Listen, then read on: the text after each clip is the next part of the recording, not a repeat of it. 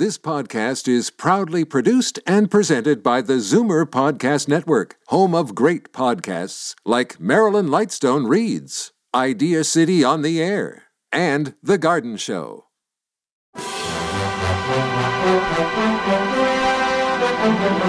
It's Zoomer Radio's Theater of the Mind with Frank Proctor. Open your mind as we fill your head with amazing thrills, chills, and laughs. Theater of the Mind. The best love programs from radio's golden age. Only on Zoomer Radio. Now, here is your master storyteller, Frank Proctor. Well, thank you, and welcome to the show. And first of all, Happy New Year. Tonight, we visit with Judy Canova. When bandleader Rudy Vallee offered the still teenage Canova a guest spot in his radio show back in 1931, The Fleischmann Hour, the door opened to a career that spanned more than five decades. The popularity of the Canova family led to numerous performances on radio in the 1930s, and they made their Broadway theater debut in the review called Calling All Stars. Now, an offer from Warner Brothers led to several bit parts before she signed with Republic Pictures. She recorded for the RCA Victor label and appeared in more than two dozen Hollywood films, playing the lead roles as well as supporting uh, casts in Scatterbrain 1940, Joan of Ozark in 42, and Lay That Rifle Down in 1955. In 1943, she began her own radio program, The Judy Canova Show.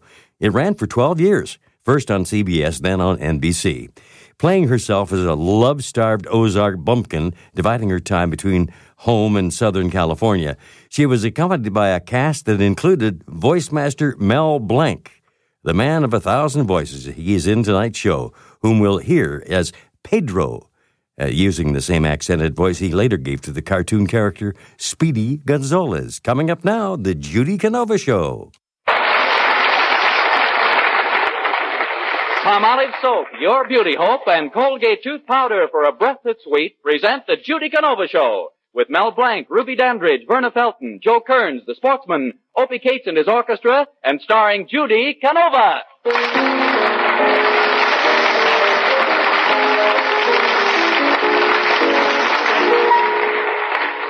A boy met a girl at a railroad station.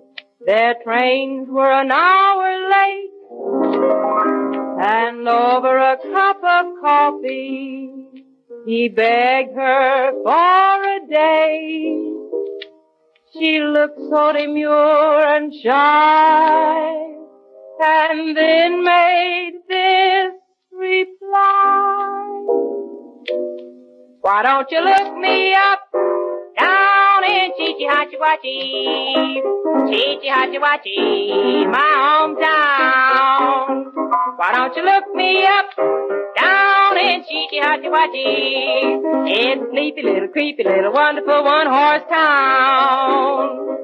You gotta get a train for Wahoo, Wahoo. Time to catch a bus for Taboo, Taboo. Better bring along a little bale of hay, cause you'll have to ride a mule the rest of the way. So why don't you look me up down in Chichi Hachiwachi? I'll be watching and waiting for you. Why don't you look me up down in? Chichi Hachiwachi, my hometown. Why don't you look me up down in Hachiwachi? It's sleepy little, creepy little, wonderful one horse town. You gotta get a train for Wahoo, Wahoo. It's time to catch a bus for Taboo, Taboo. Better bring along a little bale of hay, cause you have to ride a mule the rest of the way. So why don't you look me up down in Hachiwachi? I'll be watching and waiting. Yes, I'll wait for you.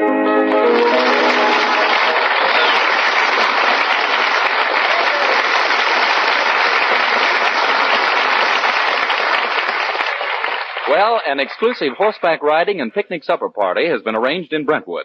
Handsome Benchley Botsford will be there, and Judy is all excited. As our scene opens, Judy is talking to Aunt Aggie. Aunt Aggie, I'm gonna hang Benchley's picture up next to Van Johnson. Oh, Nen, Nen, Nen. Judy, when you hung up Van Johnson's pictures, I told you not to use nails. And Aggie, I don't need nails to keep his picture on the wall. My heavy breathing does it. and you know, I feel the same way about Benchley. Here, look at my hope chest. Hope chest? Why, Judy, that's only a cigar box. He's not much of a chest. Shucks, I never had much hope. Well, I'm telling you right here and now, if I play my cards right at this picnic, Benchley might ask me to marry him. Oh, Judy, wouldn't it be wonderful? Oh, I can see you now, going down the aisle, wearing a dress with a long train. No, no, my dress ain't gonna have no long train. Why not? Once I start heading for that altar, I don't want nothing around my ankles holding me back. The way, Judy, have you done your shopping for the picnic? Yeah, and again, I'm plumb wore out. I guess it was a mistake to let the neighbor's dog carry the meat home for me. If the dog helped you carry the bundles, why are you worn out? Well, I've been in the backyard all afternoon digging for pork chops. Judy, that's ridiculous. Besides, at that exclusive picnic, pork chops will never do. Yeah, I guess you're right. Maybe I'd ought to get a chicken. A chicken? Oh, yes, that would be nice. Uh, do you want to pull it? Shucks, no, I'll carry it. Judy, now. Now remember, dear. Remember now. It's important that you pack a nice lunch. Yeah, because the men are going to bid for the girls' lunches, and I won't eventually fight for to get mine. Oh, then you should fix something appetizing, like um, Limburger cheese souffle. Limburger mm-hmm. cheese? Yes, it's easy. You put it in the oven at 350 degrees, leave it in for 45 minutes, and forget it. Aunt Aggie, when you put that kind of cheese in an oven, you can't forget it. hey, Miss Judith, look at this package you brought home. Well, what's wrong with it, Geranium? Well, I unwrapped it and unwrapped it, and there's nothing in it. Oh, Geranium, that was a roll of paper towels. Oh.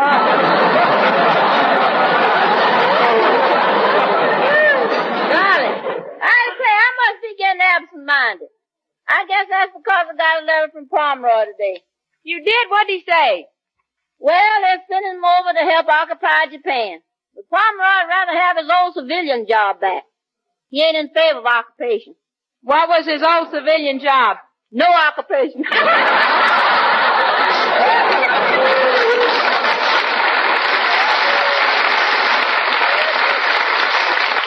Say, you know something, Miss Judy? I sent Pomeroy a picture of me in my new dress, and he says it makes me look graceful as a greyhound. you mean the kind you bet on? No, honey, the kind you ride on.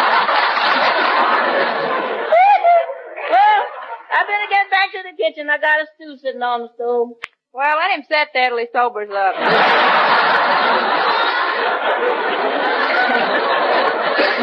Say, Geranium, never mind putting the fork in the spaghetti bowl. Put in an egg beater instead. Okay.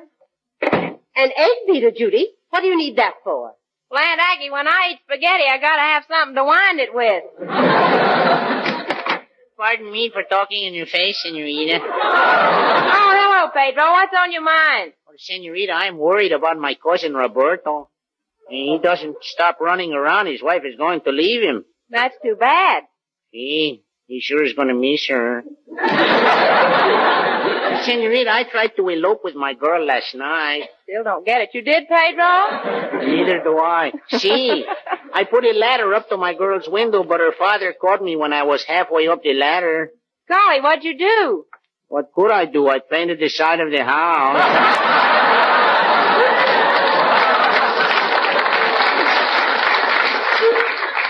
Senorita, I like to neck with my girl. She always says her kisses will send me.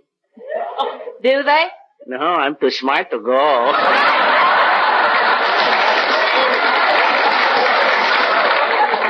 tasty manana, senorita. A tasty banana to you too, Pedro. Gosh, Aunt Aggie, I wonder if Benchley likes going on a picnic. Oh, yes, I hear he loves to. He loves to? Mm-hmm. Shucks, that's even better than going on a picnic. oh, there's the phone, Aunt Aggie. I'll answer it. I ain't afraid of them things no more. This was your idea, so start talking. Miss Canova, this is Brenda Laverne. Where I come from, when we pick up a phone, we say, are you there? It's much simpler. Oh, I reckon you're right, Brenda. You say, are you there? Then if there ain't nobody there, there ain't no use going on with the conversation, is there? I called to tell you, Miss Canova, that you're wasting your time with Benchley Botsford. You're not at all in his class socially. well, shucks, are you? Indeed I am. I was born in a mansion at Bar Harbor. It's a real show place. Shucks, that ain't nothing. They put a plaque on the house I was born in, and you ought to see all the people stop and read it. Really? What does the plaque say? Rooms for rent. Say, tell me, how do you figure on winning Benchley? You can't fix a picnic lunch. Perhaps not. But I baked a lovely fig pudding for him. A fig pudding? Shucks, that won't get you nowhere. I baked a fig pudding for a bunch of fellas back home once. Didn't they like it? No, they kept asking for dates.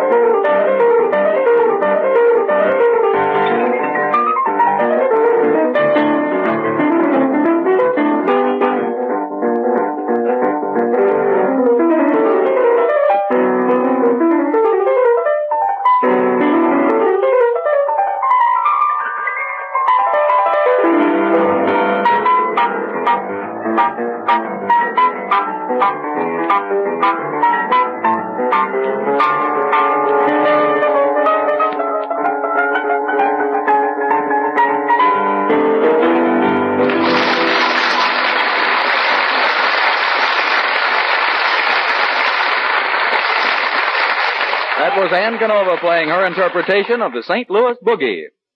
Well, it looks as though Brenda Laverne is going to give Judy a run for her money at the forthcoming picnic. As we look in on her now, Judy is talking to Aunt Aggie. Golly, I sure wished I was a pin-up girl like Brenda Laverne. Pin-up girl, pin-up girl. Judy, I am sick and tired of hearing about pin-up girls. Yeah, me too. What I'd like is a man I can pin down.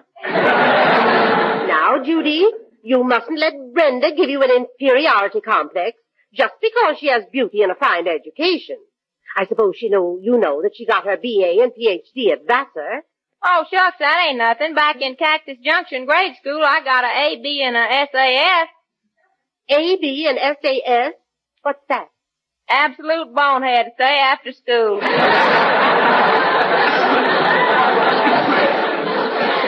anyhow, I finally graduated and I got my sheepskin. Oh, your father must have been proud when you brought home that sheepskin. No, he wasn't. He looked at the sheepskin and he says, I bet they gave the smart kids the meat. That Judy. Miss Brenda Laverne is in the living room. Shall I show her in? Yeah, Geranium, you show her in and I'll show her up. Okay. Well, Miss Canova, I must say you're wearing an odd riding habit. Are those supposed to be jeans? Jeans? Shucks, no, everything I got on belongs to me. You know, we're having a riding contest at the picnic this afternoon. Have you done much riding? Well, no. The last time I went horseback riding, every time I said get up, the horse backed up. When I said back up, he went forward. That must have been a very stupid horse. No, it wasn't his fault. I was sitting on him backwards. Well, I'm sure Benchley will be impressed with my fancy riding. Why, riding at full speed, I can pick up a handkerchief with my teeth. You know, I tried that once, and I almost had to pick up my teeth with a handkerchief. After the horseback ride, Miss Canova, the men will bid for the lunches we've packed. And the finest lunch will attract the most eligible man. Yeah, I know. You know, the quickest way to a man's heart is through his stomach. So I put delicious molasses cookies in my lunch. Yeah, but molasses is kind of slow. I baked a hasty pudding. Here, you want to taste one of my cookies? Thank you. Oh my, tastes terrible. Eventually won't like these. You left out the baking soda. Oh, that don't make no difference. You'll have to take that later anyhow. well, Miss Canova, I'll see you later. I'm warning you, I have my cap set for Benchley, too. And remember, opportunity knocks. No, it don't. It parks out in front and honks the horn. Say, Geranium, I gotta pack a lunch and brush up on my horseback riding. You gotta help me. Honey, I can't ride a horse. The only horse I ever rode was a draft horse. A draft horse? Yeah, I couldn't get a volunteer.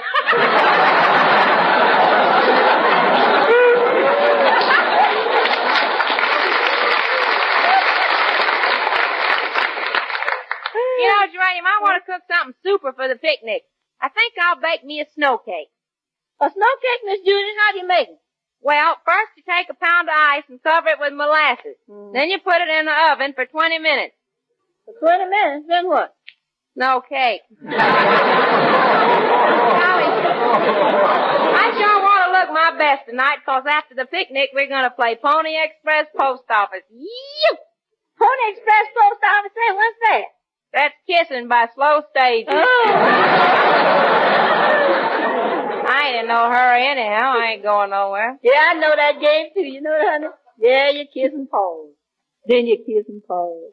Well, the fellers can kiss me, but they better keep the paws to themselves. Pardon me for talking in your face, senorita. Oh, hello, Pedro. Did you get the car ready to drive me to the picnic? See, and I fixed the front fender so they won't get bumped up in front anymore. Oh, good. You did? How? I put him in back. Pedro, you probably ruined them. You better go and put them back where they belong. See, I will go now. I hope something I shouldn't be doing wasn't what I did, and if I hadn't been doing it when I wasn't, then I can prove it. The Count Montfort is here to see you. Ah, ma chérie Ma petite enfant, vous êtes très charmante ce soir. Vous êtes très magnifique. Je t'adore, je t'adore. Shut the door yourself, Count. How'd you get in here anyhow? Oh, chérie, I love you. Doors cannot stop me. Walls cannot stop me. Nothing can stop me. Only your face. is on my mind. Are you going to the picnic too, Count? Oui, chérie, oui. We, not me. I'm going with somebody else. You must go with me, chérie. Oh, by the way, tell me, how do I look in my cowboy outfit, huh?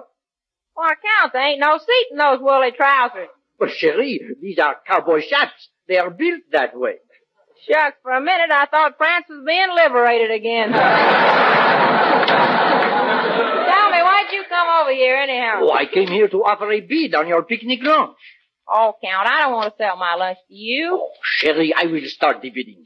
I offer you one franc. Never mind, Frank. Just bring on Benchley. That's all. No, chérie, the franc is French money. I want to start the bidding. Have you never been to an auction? Just one time. I did some bidding on a parrot once at an auction, but somebody kept raising the bid. Yes? Yep, I bid twenty dollars, somebody else bid twenty-five. Then I bid thirty dollars, somebody else bid thirty-five dollars. But I finally got the parrot for fifty bucks. Hmm. Could the parrot talk, chérie? Could he talk? Who do you think was bidding against me? Count, tell me, why are you so interested in me? Oh, because your face reminds me of the stars in the heaven. Really, Count? Like the stars? Yes. Your eyes are like Jupiter. Your cute little nose is like Venus.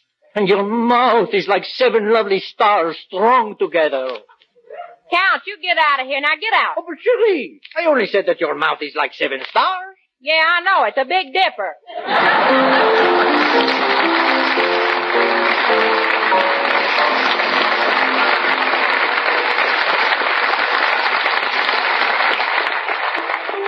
And now, here's Judy to sing a little song for you. I was wrong, dear, when I left you. Oh, I was wrong to turn you down. Never dreamed how much I'd miss you till my head started spinning round and round. Oh, I was wrong to say goodbye. Never thought you'd make me cry. Oh, I found out since I've been gone. You were right, little darling, I was wrong. I was wrong to ever leave you. You're the only love I've known. I was wrong to ever grieve you. Take me back in your arms where I belong. Oh, I was wrong go away. Please believe me when I say, oh, I found out since I've been gone. You were right, little darling, I was wrong.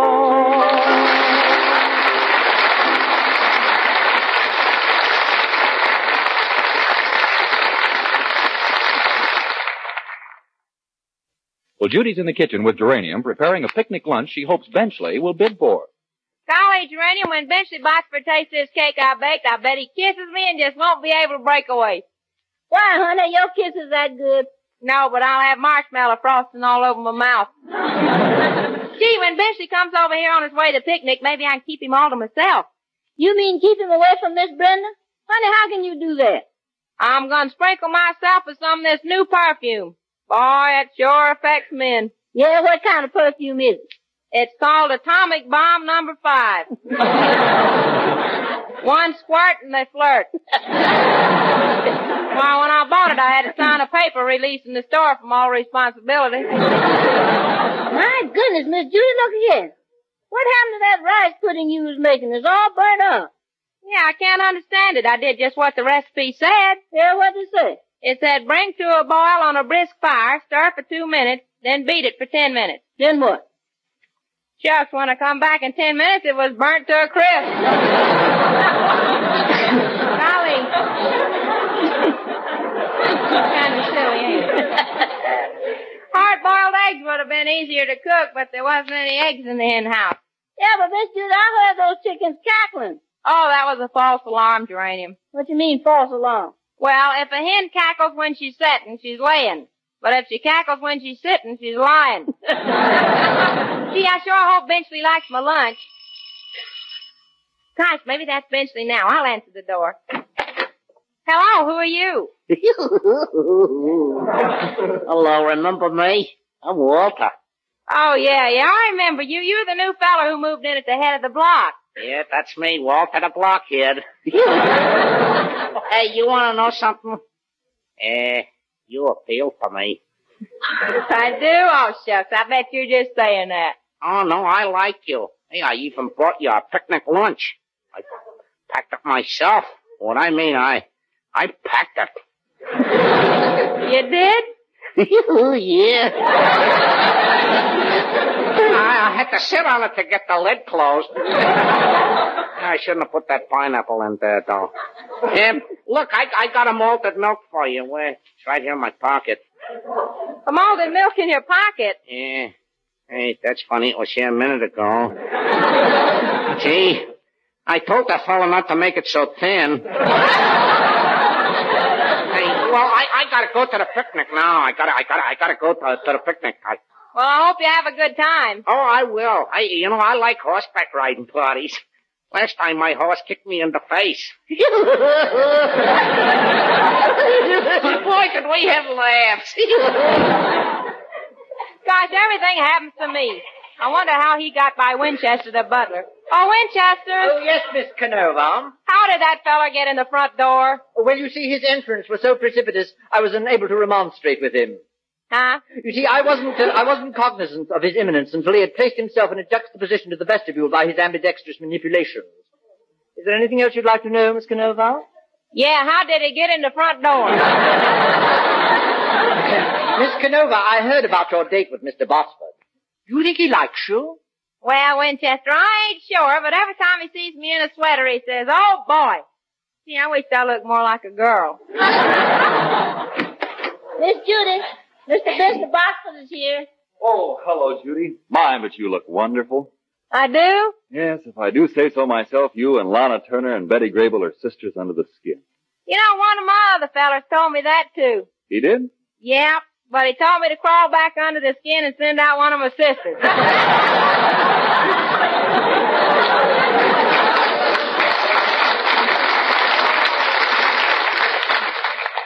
Are you ready to bid on my picnic lunch? You mean before the other fellows have a chance? Why not? The count already offered me one franc. Oh, but it wouldn't be fair. I have too many scruples. Scruples? Say, don't either one of you fellas got any American money?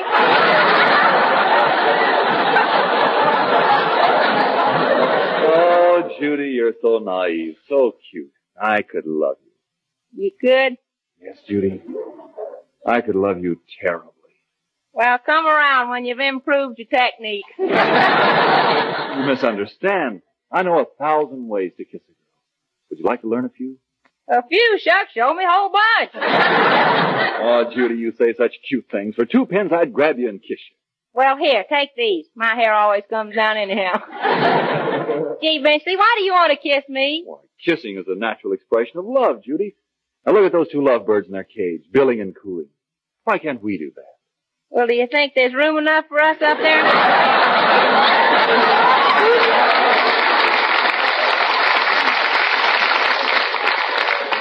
Ah, Judy, when the moon is high tonight, we'll have a wonderful time at the picnic. See, Benchley, I can't go to the picnic and go horseback riding. That's why I want you to bid for the lunch here. Well, why can't you go horseback riding? Well, you see, I had a little accident today baking bread. I put in the flour, the yeast, the salt, sugar, and shortening, and then I guess I must have misunderstood the cookbook. What do you mean? Well, the book said set on stove until the bread rises. Well, what happened? I rose before the bread did.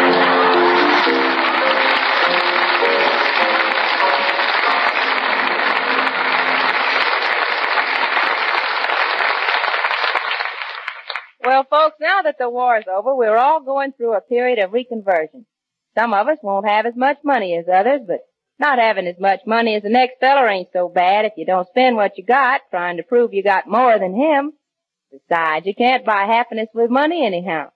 You know, I, I get a lot of happiness just singing a little old song my mama used to sing to me. Go to sleep, little baby. Go to sleep, little baby. When you wake, you patty patty cake and ride a shiny little pony. Daddy's coming home, baby. Daddy's coming home, baby. Stop your crying, Daddy will be buying you a shiny little pony. Hush, bye, little baby. Bye, bye, little baby. Daddy's gonna be home with you and me. Then you'll never be so lonely. Go to sleep, little baby. Go to sleep, little baby. When you wake, you patty patty cake and ride a shiny little pony. Rock a baby in the treetop. When the wind blows, the cradle will rock. When the bough breaks, the cradle will fall. Down will come baby, cradle and ball. Hush, my little baby. Bye, bye, my little baby. Daddy's gonna be home with you and me. Then we'll never be so lonely. Oh, go to sleep, little baby. Go to sleep, little baby. When you wake, you patty patty cake and ride a shiny little pony. Go to sleep, little baby. Go little baby. When you wake, you and ride a little.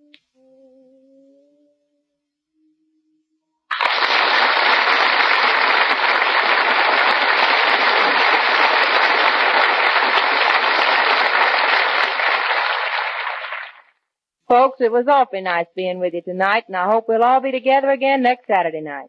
In the meantime, please don't forget the two products that bring us together each week. Palmolive soap and Colgate tooth powder. The bestest in the world. This is Judy Canova from Hollywood saying, Good night, soldier, wherever you may be. My heart's lonely without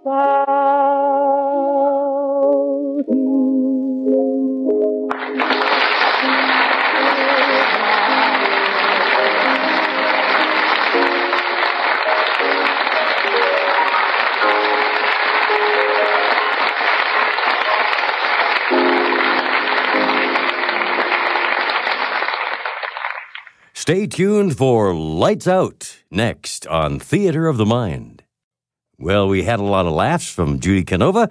Now it's time for a few chills as we present Lights Out and the episode The Author and the Thing. Ironized Yeast presents Lights out. Everybody.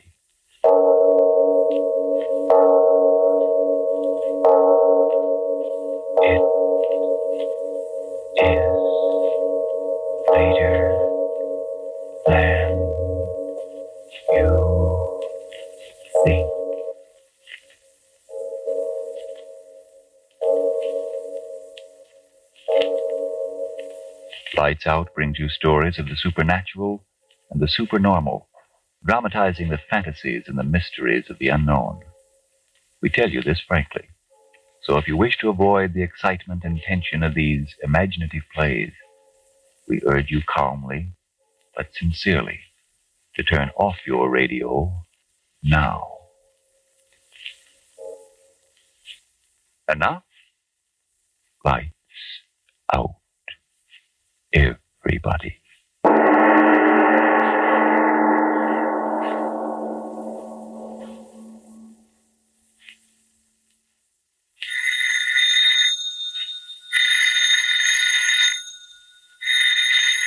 Miss Goddard, answer the phone, please. Yes, Mr. Oboler. Yes? Oh, yes, Miss Harrison. Here he is. Mr. Oboler? Yes? Miss Harrison. Oh, oh, thank you. Hello, Joan. How's the Phantom Lady? Oh, yeah. Yeah, am I in trouble? Well, the last light's out. I just don't know what to write about. Oh, no, I got plenty of ideas, but. Oh, well, men dying in foxholes, and what am I doing? Thinking up fantastic. Well, thanks very much, but I still insist that I ought to be. yeah, okay, okay. Sure, I'll make this last one a good one, and then that'll be that. If I live through it. Huh? no, no, I was just talking to myself. I've been doing that rather consistently these last few days. yes, I, I guess all those zombies and ghouls and loup-garous have finally caught up with me. I know, I know. Two aspirins and a glass of water every half hour. Uh, now look here, Miss Harrison, don't worry about me. I'll get the story written tonight if I have to talk to the devil himself to do it. All right, John, all right. Yeah, sure. Oh, fine, fine. Call me back in an hour and I'll have some kind of a plot figured out. I hope. Give my regards to Norman. Talk to you later. Well, Miss Goddard, let's get to work. Yes, sir. What time is it anyway? Eleven thirty-two. Sorry I have to keep you working so late. That's perfectly all right. I know you have to have that play done by tomorrow morning. I'm glad to help. Ah, you're an angel. Angel. That's a strange word to use here in this room where I've thought up so many demons and monsters. Tell me, or maybe you won't want to tell me, What, Mr. Oboler? working with me on these lights out plays, do you ever get frightened? Well, You do, don't you? Yes, I do get frightened many times. There was a time I'd have found that very amusing, but not tonight. Is there something wrong, Mr. Oboler? I don't know. Tell me, did you ever sit alone in a room at night and have a premonition? I mean, suddenly get the feeling that somewhere in the house, perhaps in the darkness in the next room, something was waiting, something of malignancy and evil? Ugh, what's the matter with me? If I keep on talking like this, they'll be using me as Exhibit X in a psychopathic ward. Come on, let's get to work. Yes, sir. Uh, let me see. We'll start out next week's play with the regular lights out opening. Lights out everybody. Chimes later than you think. Gong. First character is named um, Hellman. Call him Hellman. Jack Hellman. H E L M A N. Two L's. Got that? Mm-hmm. Um, he commits a murder and he, um. Oh, what's the use? I can't write another one of these things. Ghosts and groans and blood. I, I tell you, I can't do it. I can't do it. Mr. Oboler. I'm sorry. Look here, Miss Goddard. You better run along. But aren't we going no, to... I just can't write any more tonight. But the cast, they'll be standing by. The rehearsal. Devil with the rehearsal. I'm not going to go insane writing these things for anybody. Now, now run along, please. Try to get some rest, and you come back early in the morning. We'll see what we can do. Just as you say. Are you sure you're all right? Please go. All right. Good night. Good night. What's come over me anyway? Why, why did I tell her to go? I gotta write this play. Premonitions. Ha, she must have thought I was getting softening. and- Who? Who's there? Oh. Oh, I am in bad shape. The wind rattles the window and I. Lights out, author goes nuts. There's a headline for Variety. I gotta get down to earth. Quarter to twelve. Joan said she'd call back in an hour. I've got to have some kind of a plot by then. Let me see. How about a, a press agent named Black killing a man named White and Black and White murder? Oh, is that corny? Maybe I could use a story about a Hollywood producer. Let's see. Johnny Hour. He meets a girl and then's afraid because the girl's husband. Oh, is that out of character? Ah, How about Nero chopping off heads in the Roman circus and. Certainly is quiet in here. Yell all day for quiet. Now that I've got it, I. I have got the jitters. What the devil have I got to be jittery about? Things are what they are. If anybody knows that, I do. Two and two makes four, unless you're talking about curved space, and them that has hold on to what they've got, and anybody who's in this war for profit ought to have his bones broken off. And the... what the devil am I talking about? Huh? Okay. I'd better stop kidding myself. I know what's wrong. I want to write it, and yet I don't. What's the matter with me? Afraid to put it down on paper? What have I got to be afraid of? Here it goes. Get it over with. And outline of title undecided. Get out of my system. Play opens in the cell of a monastery in the Middle Ages. The mystic is cowered in the corner of his room. Outside, a mob is clamoring for his life. It appears that a horrible crime has been committed in the village below. A horrible monster had torn a woman. It appears that this creature, brought into being through the incantations of the sorcerer, was the concentration of all the evil in men's hearts and minds. A tremendous force of fiendishness and inhumanity put into living flesh to roam the world and commit unspeakable hu- of all the drivel. A tremendous force of fiendishness and inhumanity put into living flesh to roam the world and commit unspeakable hu-. Well, drivel or not, there it is on paper. Me own monster conceived in me own mind. Congratulations, Papa. Have a cigar. Conceived in my own mind. That's what that crazy monk said in that book Nat Wolf gave me. I wonder who gave Nat that book. Conceived in. Where's that book anyway? It ought to be. Yeah, I even marked the page. And I say unto thee that if thou shalt be evil, and do evil, and think evil, and let thy mind rest upon this evilness in the light of day and in the darkness of night for seven days and seven nights, there may come into being a thing of evil, and it shall take the form of the evilness of thy thought. Written by a half star mystic more than ten centuries ago, and I. Funny I should have thought of those words tonight. I've been thinking about 'em for a week. Shall take the evil, the form of the evilness of thy thought. Seven days and seven. Who? Who's there? No, no, no, no!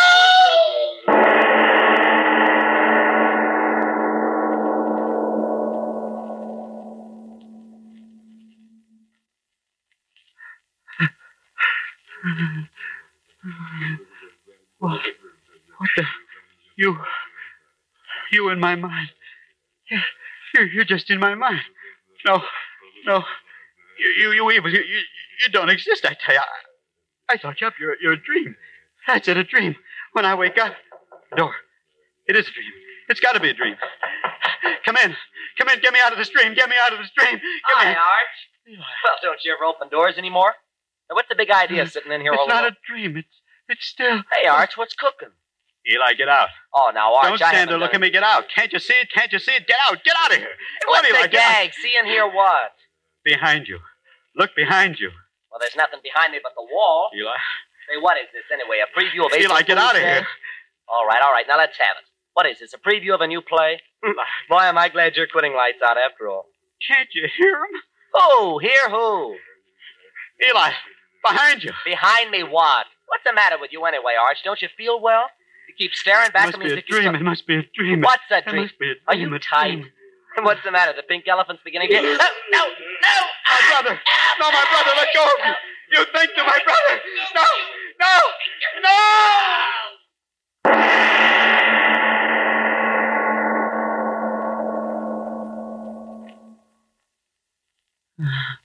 Well, Eli. Eli. Oh, no. Operator, operator, please. Send police right away, my brother. Please, send police, send police. My brother, my brother, my brother.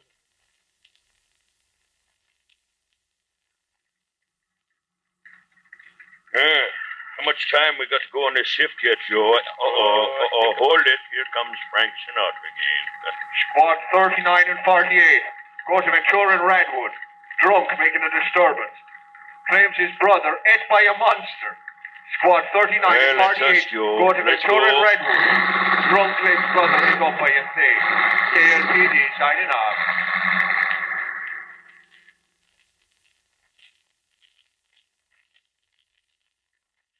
But I tell you, it's true, officer. It's true. My brother, my own brother, I saw it. I saw it with my own right, eyes. I All saw it. right, all It- right. it So you me. I saw it. Now take it easy, young fella. You're in bad shape. I tell you, I'm not drunk. I'm as sober as you are. Now, don't get funny. You thick-headed fool. Look, it's there behind you. Huh, what? The thing, the monster. Look at it. Believe my brother, my Oh, I've heard of them seeing snakes and pink elephants, but this is the first one I've seen this bad off, eh, Joe? But he don't look tight. Oh, you never can tell in the valley. There, the, the two of you. Can't you see him? Can't you see him slobbering there in that corner? Hey, hey, maybe we better take him down to the station, let him cool off in the can for a while, eh? Yeah. Stop staring at me, the two of you. Why won't you believe me? Why won't you believe me? Why See, believe me? Clarence, maybe this guy's on the level. Oh, are you nuts, too? Something happened to his brother, there'd be someone around, wouldn't there? And there ain't nothing in this room. What have I done? What have I done? You've done? What do you mean? I thought of the monster. Seven days and seven nights. I See, Joe, the guy's nuts. Let's find out who he is. What's your name, young fella? Yeah, what's your name? Quiet down now. What's your name? Oh, what difference does that make? The thing it sits there and grins at me. Why don't you see it and help me? Why oh, don't you come on, me? come on now. What's your name? Let's have it. Eli, Eli. What's your business? What do you do for a living? Eli. Well, Radio. I, I write radio. What's the difference? radio. Oboler. Say, ain't you the guy that writes them screwy lights out things Tuesday nights? Yes. Yes, help me. Please, please help that, me. Joe? What? Oh, this is the guy that writes them ghost things I was telling you about. You know, over the radio. Oboler. The guy who always makes his cops Irish. You get it? it's one of them gags, one of them publicity gags. Gags? Oh, you infernal. Now, wait a minute, mean- Watch your tongue. I tell you, it's not a gag. It's here, here in the room, it took my brother and. There. Can't you hear it? Can't you hear it? Huh? It's laughing. An infernal laughing. Listen to it. Listen to it. It is later than you ah. think. Okay, young fella. If it ain't a gag, you better take a broom and go back to bed. Now, listen, you. We're going to hang around for a while, so take it easy. Come on, Joe. Let's get out of here. This No, no, wait. as screwy as Wait. come. Don't let me down. It's here, I tell you. It's here. Don't let me. Oh. What'll I do? What'll I do? I gotta get out of here. Yeah. That's it. I've got to get out of here and find someone who'll believe me. Oh, it won't let me out? No, no. Don't come near me. Don't come. The police. They come back. Come in. Come in. Hi, Arch. Oh. I was just driving by and I thought. no, no, Mercedes, get out of here. Get out. What? No, no, Arch, what's the matter? What are you staring at? Mercedes, believe me, you gotta get out. You gotta get out. No. Mercedes, No. help. No. Help. Oh, no. Please. Mercedes, No. help. No. Help. No. Oh, help.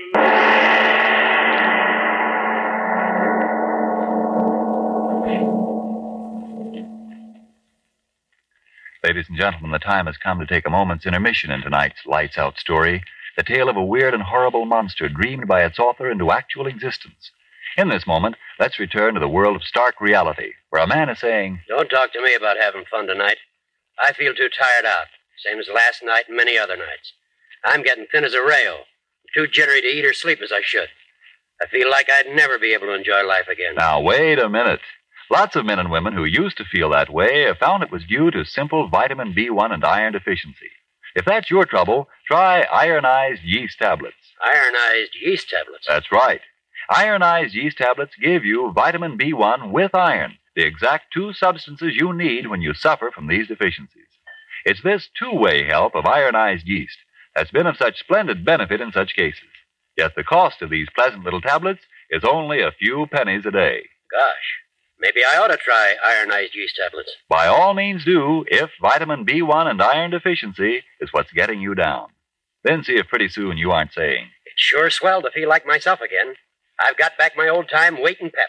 Like a new lease on life. I'm certainly glad I tried ironized yeast tablets. and now back to our final lights out story. Oh, no. Oh, no. Oh, no. Hey, what's going on here? Didn't Oh, we no. tell you to go to bed? Is that the way to act? We heard you screaming all the way down in the. Oh no! Where did she come from? She, her, torn. Give me your gun. Huh? That thing in the corner there. Won't you look at it? Won't you believe me? Give me that gun. Get away from me. The gun, I'll shoot it. I'll shoot that. No, no, stand where you are. Stand where you are. Let you have a slug. Huh? You got it coming to you, that girl. They'll burn you for it as sure as my name's Clarence McMinzer. And I'd like to be the guy that pulls the switch.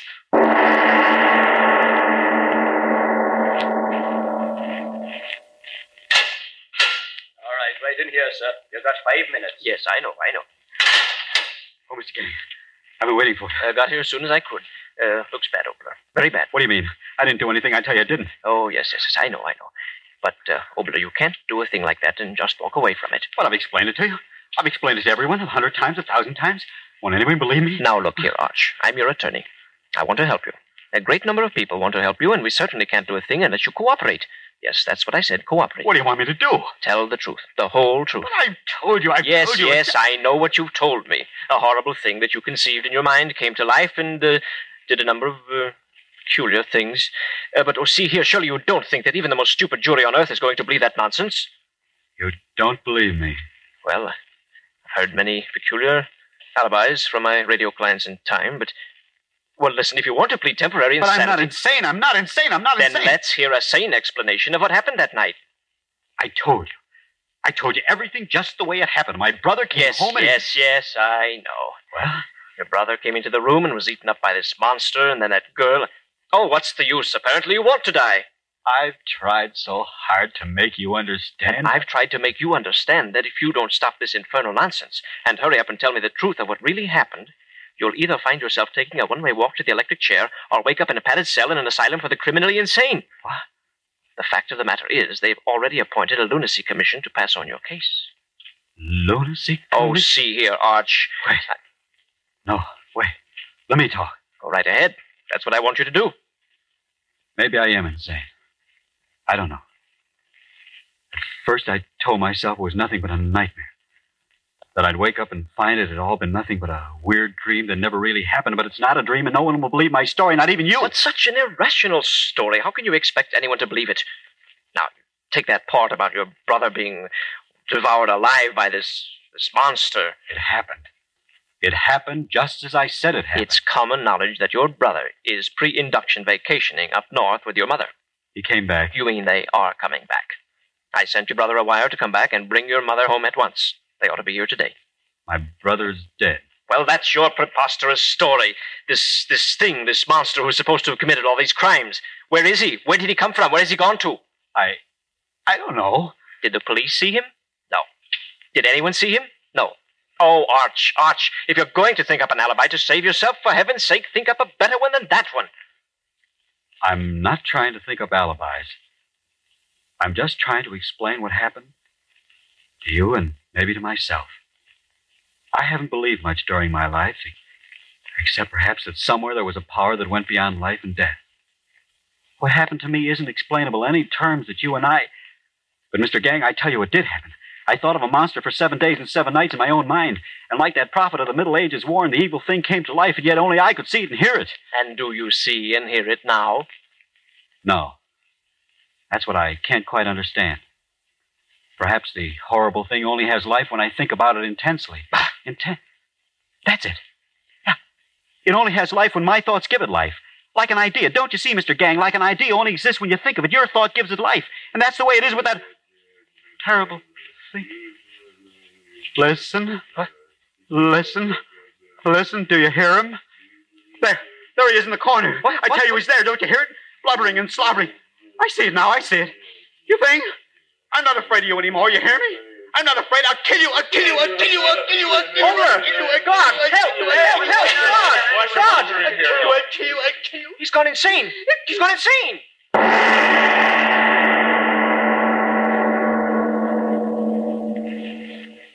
What I tell you, all radio writers are crazy. I've had dealings with several of them. Gentlemen, no. gentlemen, the radio you please must be control crazy yourself. in the first place. Mr. Pellington, please. Dr. Uh, Shimmick, put down that bottle.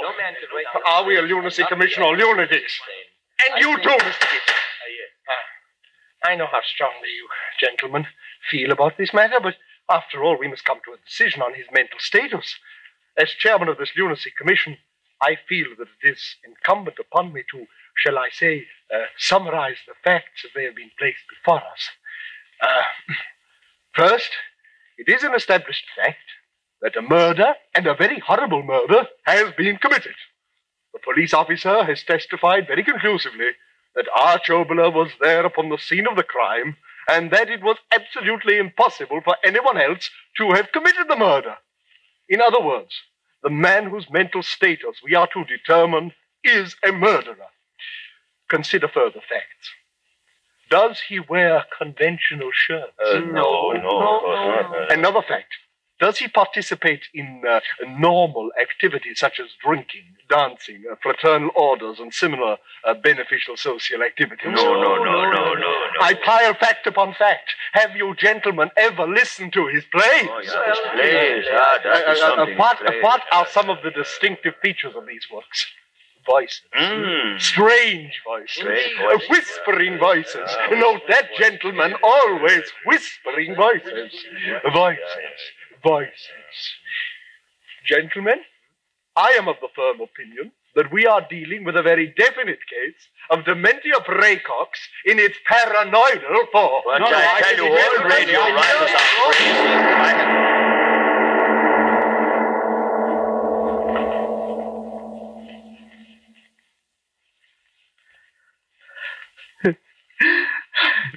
No, No, Arch. No. A lifetime in an insane asylum. Oh, my. I'm not a sailor.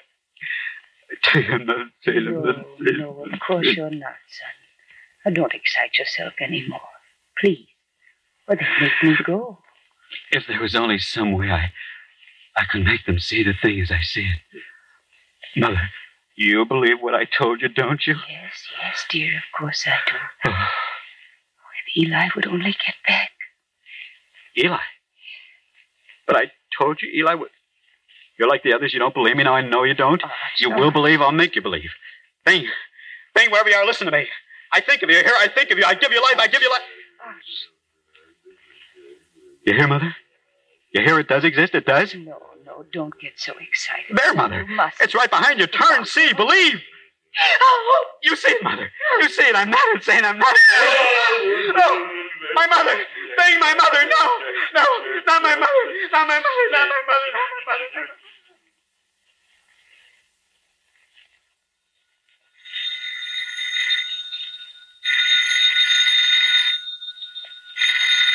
All right, all right.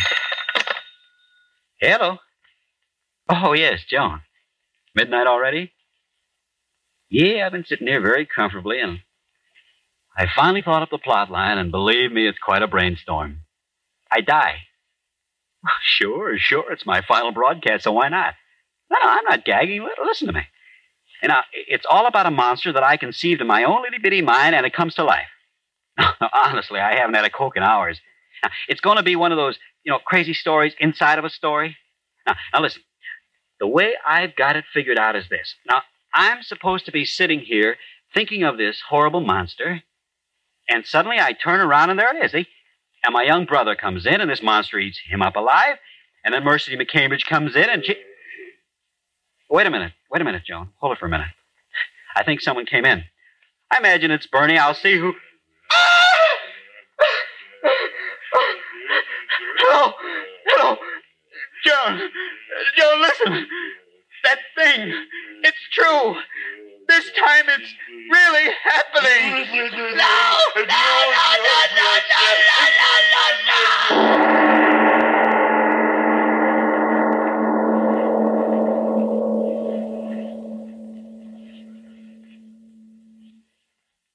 Well, Mr. Oboler. Mr. Oboler, where are you? I'm way down here. What are you doing down there? Didn't you hear the play? I'm dead. All right, Frank.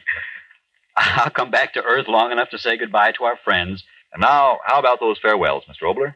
Yes, after a full year of blood and suspense and death in the night, the time has come to put lights out away and go on to other things.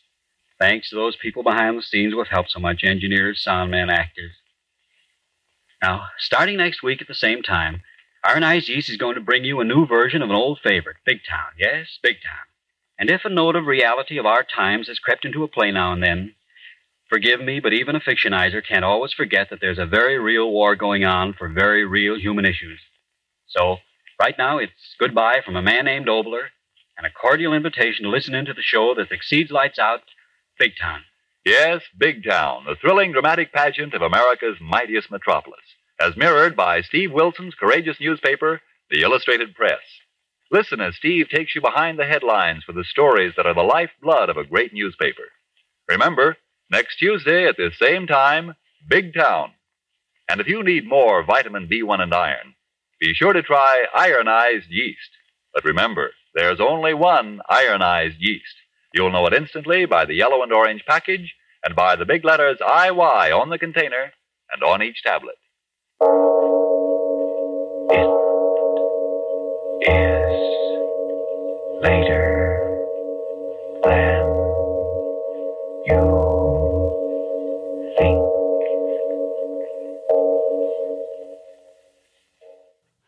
Thank you for listening. Tomorrow night it's Hopalong Cassidy, followed by The Fred Allen Show. Thanks to Joel Schoenwell and Paul Stringer for technical support. The executive producer for Theater of the Mind is Moses Znaimer. I'm Frank Proctor. Happy New Year and have a great night. This podcast is proudly produced and presented by the Zoomer Podcast Network, home of great podcasts like Marilyn Lightstone Reads, Idea City on the Air, and The Garden Show.